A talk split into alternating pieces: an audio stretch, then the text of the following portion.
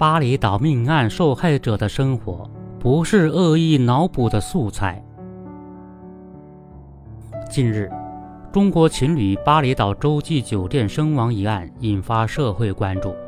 据报道，两名死者是情侣关系。目前，当地警方正在调查此案。警方表示，还无法判断两人是他杀还是自杀。然而，就在一些基本事实尚未调查清楚时，一些网友却化身软橙福尔摩斯，试图窥探当事人的经历和生活。据报道，有网友称找出该情侣社交平台账号，发布女方照片，称为称为受害者本人。并根据账号动态 IP 地址信息及收藏帖等，推测其近期经历，并轻飘飘地称猜中改行当编剧。还有人轻率地做出就是仇杀的定论，甚至编出男的在币圈赚快钱，女的高知低分榜上有钱男等毫无根据的情节，对受害者妄加评判。斯人已逝，对于这场悲剧，当下最重要的是严肃调查真相，还原受害者到底遭遇了什么，查明死因如何，酒店安保是否存在漏洞等等。如果的确存在逃逸的真凶，则应当将其绳之以法，如此才能让逝者安息，对受害者家属有所交代。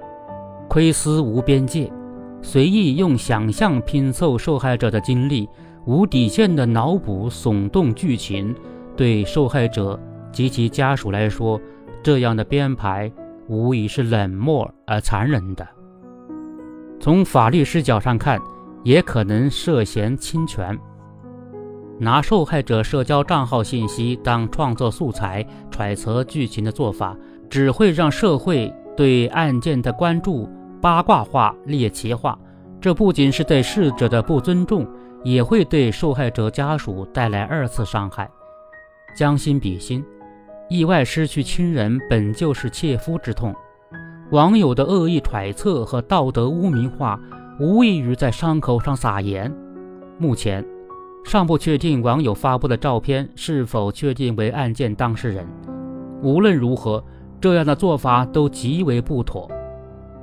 倘若相关照片并非当事人，而是网友移花接木的结果，更会造成误伤，对照片中人带来困扰。而正如有律师指出，如果相关照片确为当事人，那么未经家属同意擅自发布及拼凑其生活细节，则涉嫌侵犯当事人肖像权、名誉权及隐私权等。对此，家属有权追究发布者的法律责任。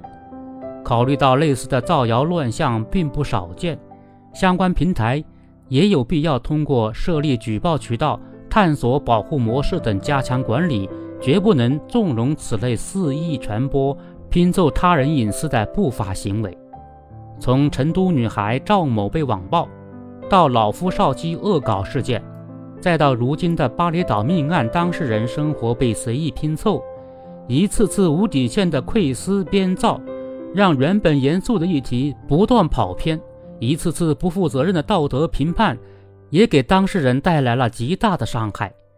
他人生活不应被恶意脑补，类似毫无节操的爆料还原，该被叫停了。